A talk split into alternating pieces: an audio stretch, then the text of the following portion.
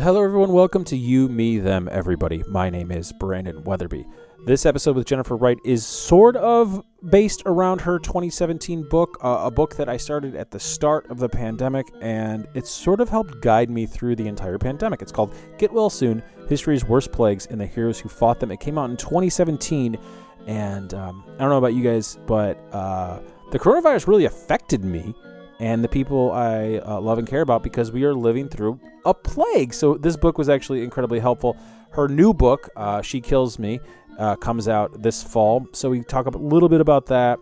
If you're listening to this podcast, you know who Jennifer Wright is. You most likely follow her on Twitter. We talk a little bit about that. And I just want to say thank you to her for being on this show. One of the highlights of doing You, Me, Them, Everybody for the last 13 years is meeting people like this. Well, it's incredibly difficult to meet people like this because we are still in the midst of a global pandemic. So that is why, for the first time in 13 years, we have a Patreon account.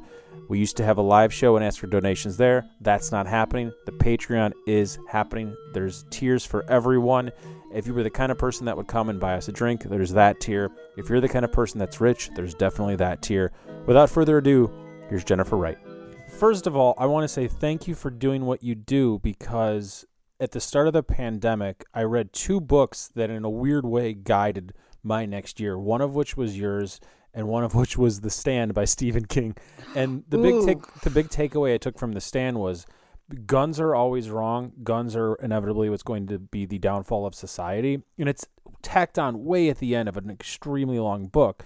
But your book, on the other hand, the through line, I would say, is compassion that is what I believe the through line is as well. And that is something that did not manifest during this pandemic. So, this is maybe a, a silly question because it, we can't live in hypotheticals, but let's say we have different leadership at the start of the global pandemic.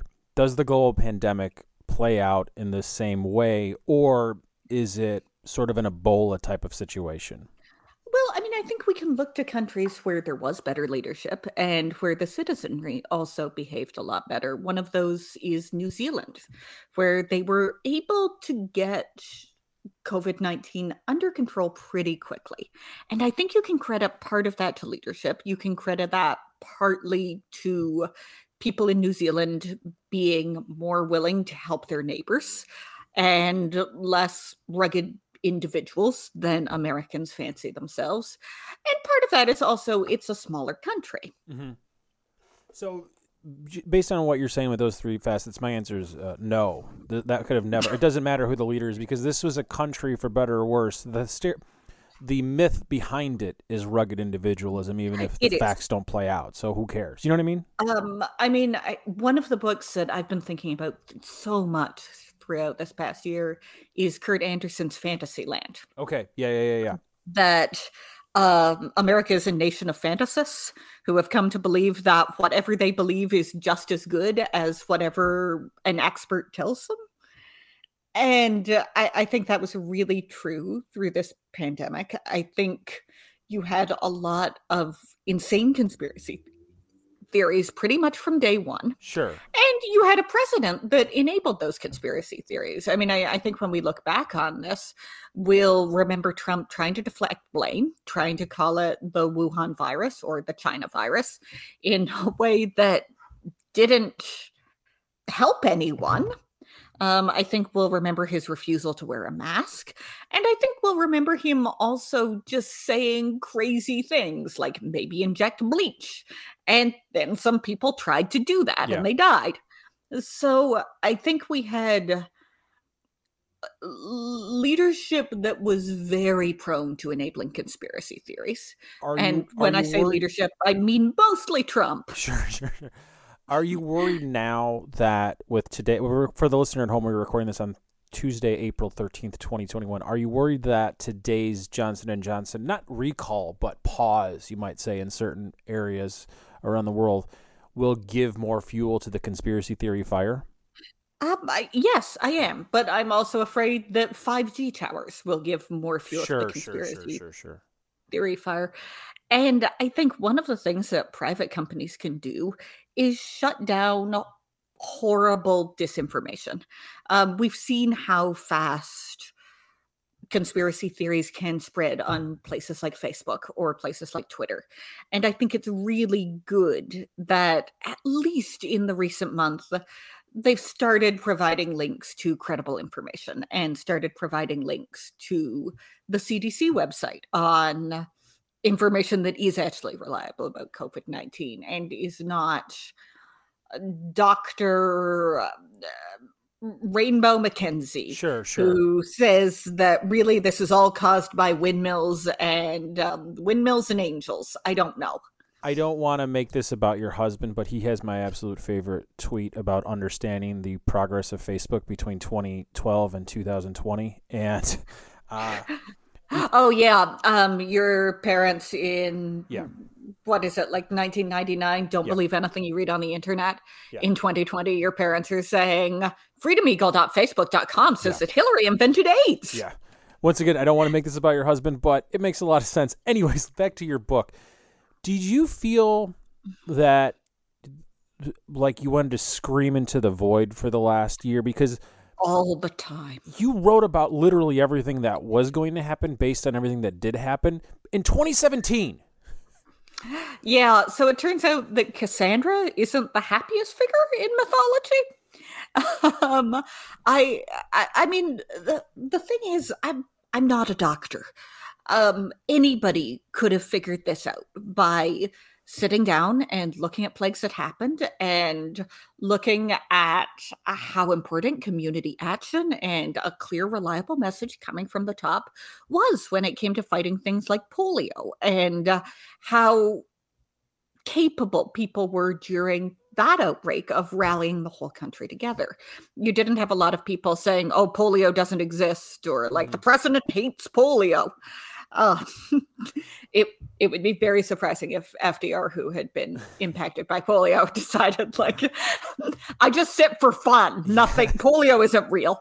The, the interesting thing about I guess I don't want to say interesting when it comes to plagues, but I never thought this is. I'm a cisgendered white male. I know this is my fault, and I'm trying to be better about it. But I didn't view the AIDS crisis in the same lens as I view the Spanish flu or other plagues. But it is a plague. It was a plague. Oh yes, yeah. It it, it was a plague, and I think partly we're only able to see the scope of those things when we're a little bit removed from them. I didn't feel um it was a big question for me on whether or not I wanted to write a chapter about the AIDS crisis mm-hmm. because I absolutely believe it was a plague. I think the government inaction on the AIDS crisis was horrifying in a way that deserves note in any book about plagues. But I also feel like it's a story that's still being told so well by the men and women who lived through it. And uh, I think there are a lot of wonderful books you can read about those times and what it was like. Or better yet, you can talk to people in your community about what it was like to live through AIDS. And uh, for the time being, until those people with lived experiences aren't available, I, I would still prefer to defer to them and advise readers to go out and talk to them. Um, I, I know my husband wrote a book about Santa Claus's husband. Mm-hmm. Uh, that stems from a tweet where people were very, very mad about Black Santa at the Mall of America. And we were joking that, fine, if they're that mad, we're just going to tell our future children that Santa is definitely black. If you see a white one, that's his husband. Yeah. And it became a very popular tweet. And it led to him reading with um, the Gay Men's Chorus in New York, which was a wonderful experience and an experience where we both heard a lot about people's whose friends and partners had died of AIDS and the impact on people's lives during that time. So, uh, yeah, yeah, to me, AIDS isn't really over yet. And the people who can tell you about it certainly are still alive and still willing to talk about it. But two things about that. Number one, you are such a professional that you were able to work in a plug for your husband's book, uh, children's book about Santa's husband. About gay Santa, yeah. Which is Yeah. brilliant. But you also book you like you, you made it a wonderful Oreo sandwich of like sadness, fun stuff, and then sadness. Back, you're just a pro, and that's a wonderful thing. Number two, the reason why I brought up the AIDS thing isn't necessarily because you are the right or wrong person to be uh, writing about this. I think it doesn't matter. The facts are facts, and, and you you, bring, you you you come with the facts. This isn't an opinion based book. What the, the thing that mattered, I think, is this coronavirus to me was never viewed in that same lens, and I think that was my disappointment. Oh, don't worry, it will be. You think it will? Yeah, I think it will be by the time by the time your toddler is an adult, like in his 30s, it will be understood to have been a great pandemic of the early 21st century. Yeah. And millions died, half a million Americans, more than half a million Americans now. And that was in the course of a year. Uh, when you compare that to people who die in wars, in Yeah. wars like Vietnam that stretched over multiple years, it's just a horrifying, horrifying figure. And I think, look, apocalypses never look the way they do on television. It never looks like the stand, right? You never go Mhm. outside one day and all your neighbors are, are, are on the lawn and they're dying and you're the only one and now you've got to get a gun. So I think when Americans, especially, think of apocalyptic events, they think of this great restart to everything about society. And that's not really the way it works with pandemics. Uh, we can look at the Spanish flu and people being furious that the movie theaters were closing down. Yeah. The absolute refusal to close the bars down. I think in your One book, what is my- it? Is it Philadelphia had the parade? Yeah, Philadelphia has a parade, and scientists and medical people at the time were begging them not to hold that parade because they knew what would result and the huge number of infections that would stem from having a parade and having people in those close quarters. But they really wanted to have the parade. Yeah. And Americans are really resistant to giving up one iota of fun or comfort for any reason. Yeah, you decide to. you and your husband have decided this is the time we should we should bring someone into the world. Yeah, we decided that, right? Yeah, I'm I'm seven months pregnant now. I feel like it's okay Well- because you're very public about all of this, so it's not like I'm. I didn't need to clear this with you because your Twitter is very public, and you are you and your husband have relatively well known uh, status in the. Yeah, I, I don't think anybody who wants to listen to this will be surprised No. that I So- I am very pregnant. Based on that timeline, you got pregnant before the 2020 election, which makes me think that you were really rolling the dice. right before Exactly. 2020 election. Yeah. So, uh, I mean, this is a bit personal, but I, I have some fertility issues Sure. that meant that I have been struggling with this for years, and we've done rounds of IVF, and we were kind of reaching the end, and. uh and I wanted a child so badly. It is such a miracle that this happened. I am unbelievably happy. But I found out that I was pregnant right before the election, and I thought, well, that's it. God is giving me one thing. This is the thing. Now we live under fascism. Everybody dies forever, but it's fine. It's fine. That's a trade I am willing to make. Now, did you were you worried more about who is going to be the leader of the free world once your person is born, or were you more worried that there would not be a vaccine? Um, uh, you know, I think science has advanced so much. And I think we were already on the road where we could see a vaccine coming. Mm-hmm. I think having Trump in charge would have made a huge difference with the rollout. I think it would have made a huge difference with convincing people to go out and get vaccinated. I think probably there would have been different information available. I think it would have been worse if Yeah. we didn't have very competent leadership when people were trying to roll out the vaccine and leadership that was enthusiastic about the vaccine. One thing that, if I mean, God knows a lot of things have upset me about Trump, but one thing that really upset me was the fact that he wouldn't let himself be pictured getting the vaccine. Hmm I assume that's because it goes against this very macho image that he wants to project. But, uh, you know, a, a, a picture of a world leader getting a vaccine makes a difference. It helps make people feel safer about going out and getting it themselves.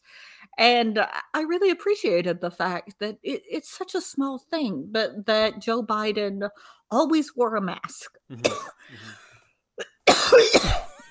now, is Sorry. that timed?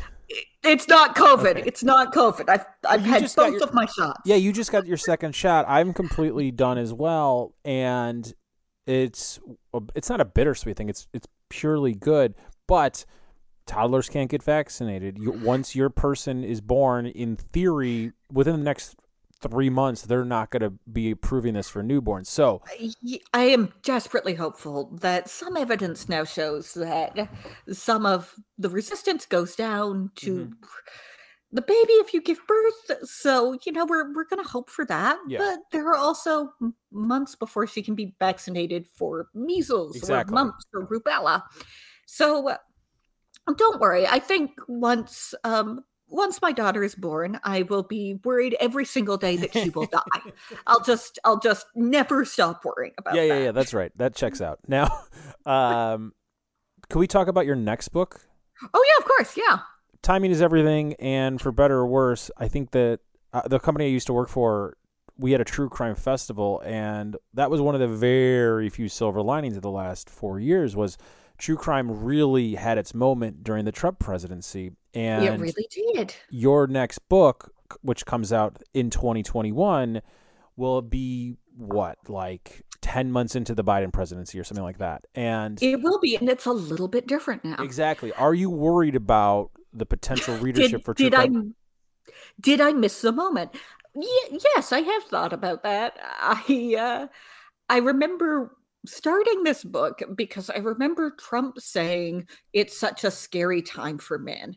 And I thought, eh, eh, first of all, no, it's not. I, we've we've been weaving keys through our fingers like we're Wolverine every time we walk home. If you're a woman, it's not a scary time for men. You you guys will be fine. Stop giving massages in the office. But I, I did start thinking about okay, what would it look like if a woman actually made it a scary time for men? And who are women who have historically done that? And they range from uh, these really fascinating spies who fought the Nazis and killed them, to women who poisoned their abusive husbands, to women who were just truly psychotic and just killed hundreds of people. So the book is called She Kills Me. It's about murderous women through history. It's a pretty broad range. And I try to offer a little commentary on whether or not I, I think this is a good one or a very bad one. So who's number but, one in your power rankings? Oh, number one on the power rankings. Um, that's so interesting. The one oh god, they're they're okay. I mean, the one that I think most people think of is Elizabeth Bathory, who is kind of the prototypical vampire. The idea is that she bathed in blood to stay young forever. She almost certainly did not do that, but she was living in a time where she could abuse her servants very ruthlessly. And uh, she she's high up there. She's sometimes remembered as the first famous female serial killer. But I thought you were going to go with the one, the Dutch teenager that seduced and killed Nazis. Nazis. There were actually two of them. They were sisters. I apologize. um, yeah, she's in there. I, I think she's she might be the best one. Yeah. Like, yeah, I'm I, gonna go with she's the best one. She's the best one, probably. Um, but there are also a lot of other ones who, look, I love Nazi killers. Um, we only worked one Nazi into the book because my editor thought that it was going to be too depressing to have too many female Nazis in there. Hold on, hold on. You're saying they're too depressing if there's too many female Nazis or female Nazi killers? Oh, female Nazis. Oh, well, yeah, agreed. Yeah, I mean, yeah, it's Nazism is a bummer. Yeah. and stop. Um, so you you worked as an editor, editor. You understand the written word. You understand humor. This is both a sincere and absurd question. Mike yes. Pence was literally try like they tried to hang Mike Pence. They tried to hang Mike Pence. And Mike Pence is still on that side. Is that should that be the new definition of earth? hold on is should that be the new definition of gallows humor? Maybe. they literally that's a gallow, right? I know. I know. You you see the rope That's funny, they are. right? Or remind like people Yeah. say that's insensitive, but they tried to hang him, and he's like, "Nah, they're cool." No, they're fine. I like those guys. I, I understand why they wanted to kill me. Yeah, yeah, yeah, and he's still trying to fundraise for him. That's gallows humor, right? Uh, well, I look at the bizarre loyalty of members of the Republican Party right now, or Republicans themselves. And I do think about how if a Democrat said something dumb on television, we are willing to disown them immediately. Like it, it doesn't have to be criminal. Um, it doesn't necessarily have to be sexual assault. Somebody could just say a dumb thing on television, and every young Democrat I know would be like, "Well, I'll never vote for him." yeah, yeah, yeah. And meanwhile, Republicans are like, "Yeah, so so he sex traffics teenage girls. Like everybody would if they could, right? No, no. How did that party go from being the party of family values to its modern day incarnation? It is So I can't tell if you me. don't know how absurd you sound right now. And I, I once again, I'm not trying to sound like a white cisgendered man, but like, you mean the party of family values that hid the priests forever? You're shocked Oh, that God, now they're yeah. cool with Matt Gaetz. Like, what? It, it's a, it's completely consistent with everything ever. Yeah.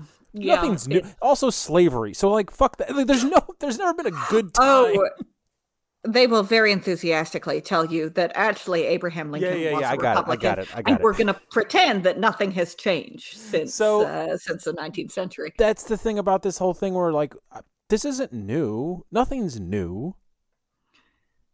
No, it's not. No, and I I think not to circle too much back to the book, but I think that's also what I got from writing Get Well Soon. Yes, and that's why I loved it because it was in a weird way, sort of a balm for like this is going to pass. This is how it's always passed. These could go on for a very long time, but this is not your ever, and things Yep. are cyclical. And stuff. Yes. And the only way to really deal with it is compassion. Here's my issue with that. You are 100% right. I want to be like that. And for the first X amount of months during the pandemic, I was. And I think since the vaccine rollout, I've been less and less compassionate because now it's a situation where, like, I want to get back to the world, right? I want to be Me able to go to certain grocery stores that I wasn't Oh, able to go to. But yeah, I, I want to go to the movies. I'm Yeah. counting down the days until I feel like my second vaccine has kicked in and I can go to a movie theater that is only allowed to be 20% full. And I'm thinking like maybe two o'clock in the afternoon where Sure. I'll probably be the only one. And I'm not worried so much about me alone, but I still have a kid, and that's the issue. Yeah. Yeah. And it's not a thing where like my compassion could help at a certain point. Now it's a situation where I just have to make in a weird way more calculated decisions where like the first 12, 13, 14 months of this thing you're just like no, I'm not doing this this and this. It's over. There's no Look, extra thought. Did you did you wear a mask when you went outside? Yeah, every day. You probably saved somebody's life. I mean, I, I don't know if we'll ever find out the statistics on that. I'm not saying that if you believe in an afterlife, the first thing they're going to do when you get to the pearly gates is be like, good work on that mask, save five people. But yeah, by following instructions, by trying our best, and I'm not saying that everybody had to be perfect all the time. Um, uh, my husband and I did some outdoor dining because there were only so many nights I could cook at home Sure, sure. but I think if uh, compassion is mostly just about trying, it's Yeah. mostly just about thinking about your neighbor and weighing your personal pleasure against the ways that it might impact them. And that doesn't mean that you're going to give up everything that gives you pleasure because nobody can do that. But it, it does mean that you think about it. And when I look at the number of people that were so angry that they were being asked to think about it or to do things that were such a minor inconvenience for probably you and me, like wearing a mask, Mhm. that they just wouldn't do it out of some kind of obstinacy or proof that they were a tough guy who wasn't afraid of the virus. Well, you know, you may not be afraid of it, but somebody who's undergoing chemotherapy is pretty afraid. Somebody who is 80 is pretty afraid. It it just to me was a failure of compassion insofar as I, I don't know if people didn't realize that or if there are some people who are just fundamentally incapable of imagining what other people are going through. But it was very sad to me. Um, and, you know, I, I think we live in New York. Um, in a way, New York is very good about trying to take care of your neighbors. I think Mhm. everybody worked very hard to wear their masks and we all kept six feet apart in the grocery stores and uh, cheered for the nurses and the people who were trying to help. But then you look at other places where people were just not interested in doing that to even the smallest degree, and it is so sad. Well, it is sad, but it's also infuriating because you people travel, and that's the, Yeah. and that's the Yeah, issue. It's, it's not just like, well, let them have their cake and die, like whatever. like it's that's not how it works. So No, they'll infect everybody. Yeah, so, and like, it it, went on longer than it should have. And there are some other countries that uh, have a philosophy that is more based around community. I think, um, I don't know the statistics on places like Japan, but I'm going to guess that people were pretty good about wearing their masks. And I think what we got out of this is we really, really do have a culture where a lot of people are willing to say, I'm going to do whatever makes me happy and fuck the rest of you. oh yeah, and that's the foundation of this country. So why would we That ever is- change? Exactly. Yeah. You mentioned you guys live in New York. You're gonna have a kid at the tail end of a pandemic. Are you planning on staying in New York City? Oh, that's a good question. Um, my husband is working on a few different TV shows right now, so uh, it's uh, it's possible we're going to move to LA, Cool. Which uh, which could be fun. That could that could be cool too. Um, I like LA. That seems nice. We'd probably be able to get a place with a yard. Yeah. Would be great It's to have helpful. that for a kid. Yeah, yeah, that seems that seems fun. I'd like to, you know, be able to send a toddler out to play in the yard for a while. Yeah. but, Uh, I'm gonna. but I, I I also love New York, maybe now more than ever. So I would be very sad to leave. good for you, not for me. See. I didn't spend any real time living in New York, and I was never really single in New York. And I, and once my wife and I became my wife and I, and we have a kid, it's like, what do we? Why would you do that? But I could understand if you're in there your 20s and your 30s, you're like, yeah, this is the best. But what what is it I just for? okay. I I have not driven in about a decade. Okay, well that makes sense. Yeah, so uh, so that's going to be a a big change. When was the last time you were on the subway? Oh, I mean, well, I mean, less recently now because of the pandemic. Yeah, exactly. Like, yeah, I mean, like a month ago. Okay. Um, if I need to go anyplace, I'd still take the subway. When you are taking the subway, are you anxious or are you cool? Yes, I'm anxious all the time. There's Is- the pandemic. Yeah, that's what I'm asking. Like I'm anxious outside with in a gathering and I'm vaccinated. Um, I I will say that after getting the vaccine, I felt like a golden god. Okay. Um, I am still riding pretty high on my vaccination. I am very happy that we're done with uh with the vaccine now. Good. But uh, but yeah, I mean, look, I'm I'm still worried about the new variants. I'm still worried about many many people who for whatever reason are going to refuse to get the vaccine and if we don't get enough people vaccinated then we don't have herd immunity Yeah. you, you know all the problems that that Yeah, I read the book. down the road yeah Uh, is it weird that you're talking about something that you wrote like four years ago? But yeah, is that weird? Because to me, that's the whole point of writing a book. But you don't really see authors doing press tours after like the six months of the initial release if there's not a paperback copy. You don't. Yeah. And I remember a lot of jokes at the beginning of the pandemic that people thought that I did my viral marketing for this a little bit late. But no, I mean I'm I'm very glad that people have enjoyed the book during this period. It's kind of had a second life. It's gotten picked up in a lot of foreign countries and Mhm. published there now. I think it's in a Japanese textbook. Oh, that's that, cool. uh, yeah, that teaches teenagers how people responded to plagues. So that's awesome. But uh, yeah, I didn't look if if I could trade like $15 of residuals versus not having half a million Americans dead, I think I'd probably weigh the two and decide that it would probably be better not to have a global pandemic. Yeah, but what if it's like $1,500? I mean, look, you know, I kids are I expensive. do want an air fryer. Yeah. I mean, let's think about it. um, no, no. I uh, obviously I'm very sad for the reasons that the book became popular in this Yeah. past year.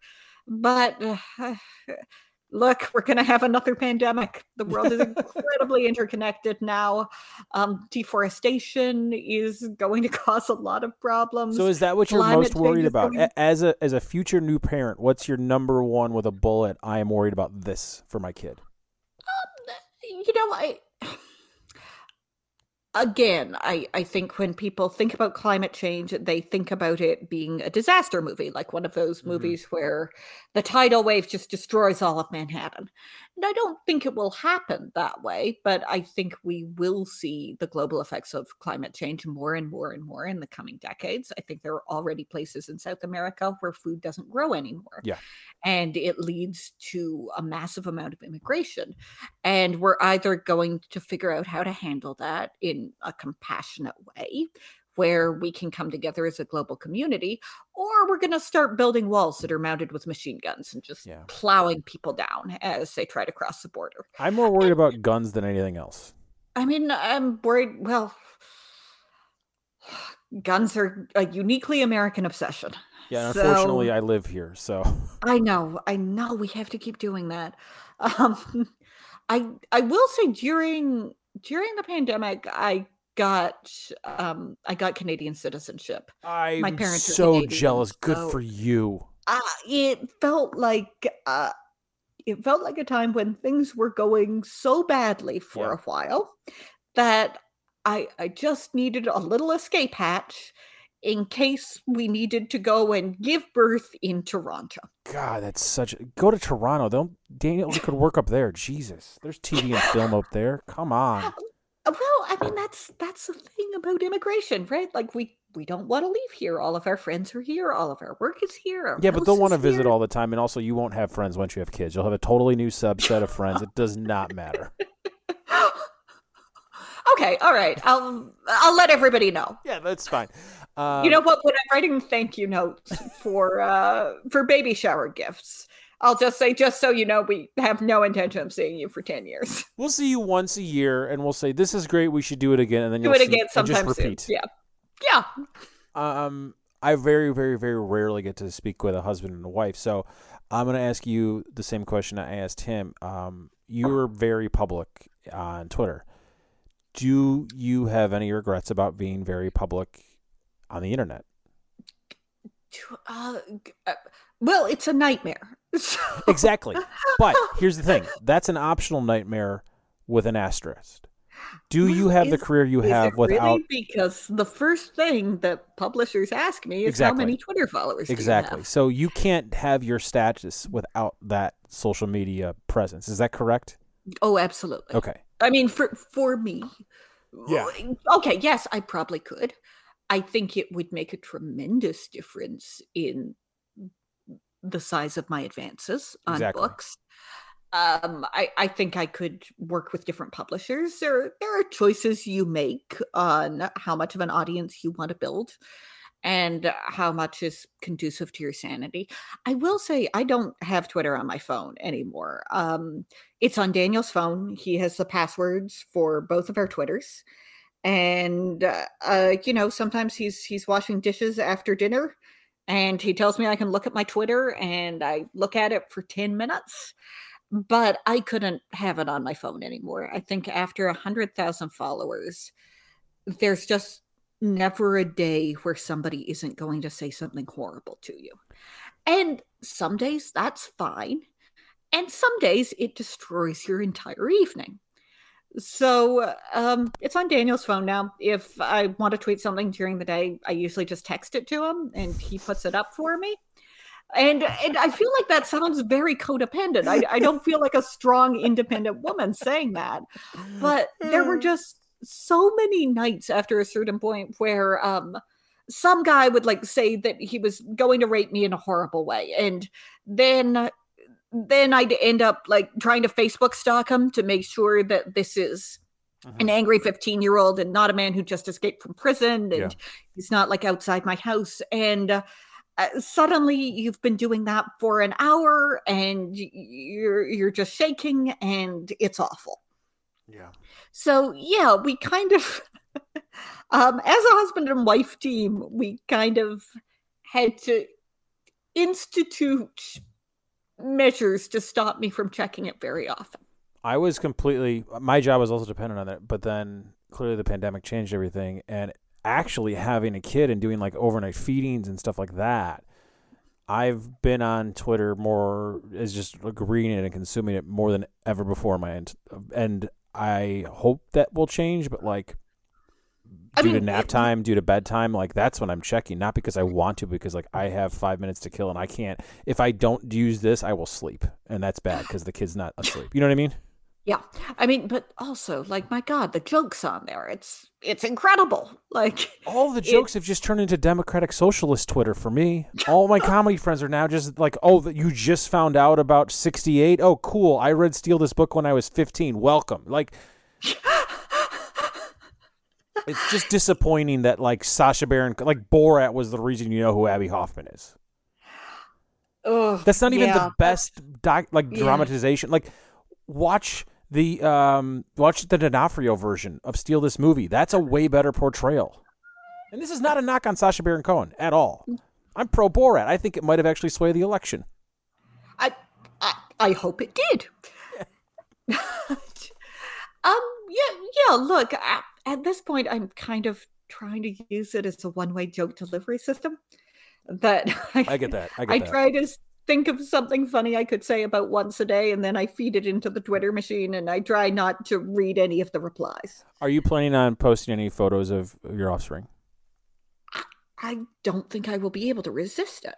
Okay. I mean, look, for the first year, if you don't dress them up in a tiny dinosaur costume, why would you even have a child? You could just not put it on Twitter, though, is what I'm saying.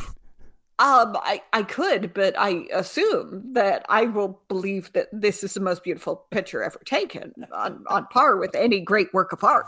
So, how could I possibly resist the temptation? We have talked about whether or not we're going to share her name on on Twitter, and I think that's a little dicier. I don't like the idea of her being five years old and yeah. a stranger knowing her name and maybe being creepy and shouting it out to her on the street. I I yeah, I completely. We're the same. The only people that know are the people that know, and or we'd lie. So every time somebody asks me on the show, I just give a brand new name. Oh, great. Okay. Uh, so so what's your kid's name? Piggy. Piggy. Wow, yeah. good. Like Lord of the Flies. Actually, no. We named him after Abbie Hoffman at the '68 convention when he referred to the cops as pigs. We named him Piggy, and that's the one thing Donald Trump remembers as an insult to cops to this day. and that's why all protests are bad and that's why we named it Piggy. That's why protesting is bad. Great, good work, good work on that one. Thank you for doing what you do.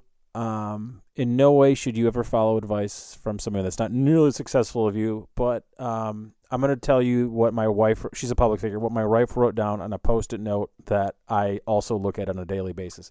Twitter is optional. Twitter is optional. Kind yeah. of. You, Me, Them, Everybody is made by me, Brandon Weatherby. Our theme music is by Daniel Knox. Our art is by Jillian Ron. You can hear all 13 years of shows at you, me, them, everybody.com. If you're listening to this in Spotify or on iTunes, the last year of episodes are available uh, with some sprinklings of the other ones. If you want the rest of the catalog, which features over 700 episodes, you, me, them, everybody com. Our Patreon page is on our About page. It's all there.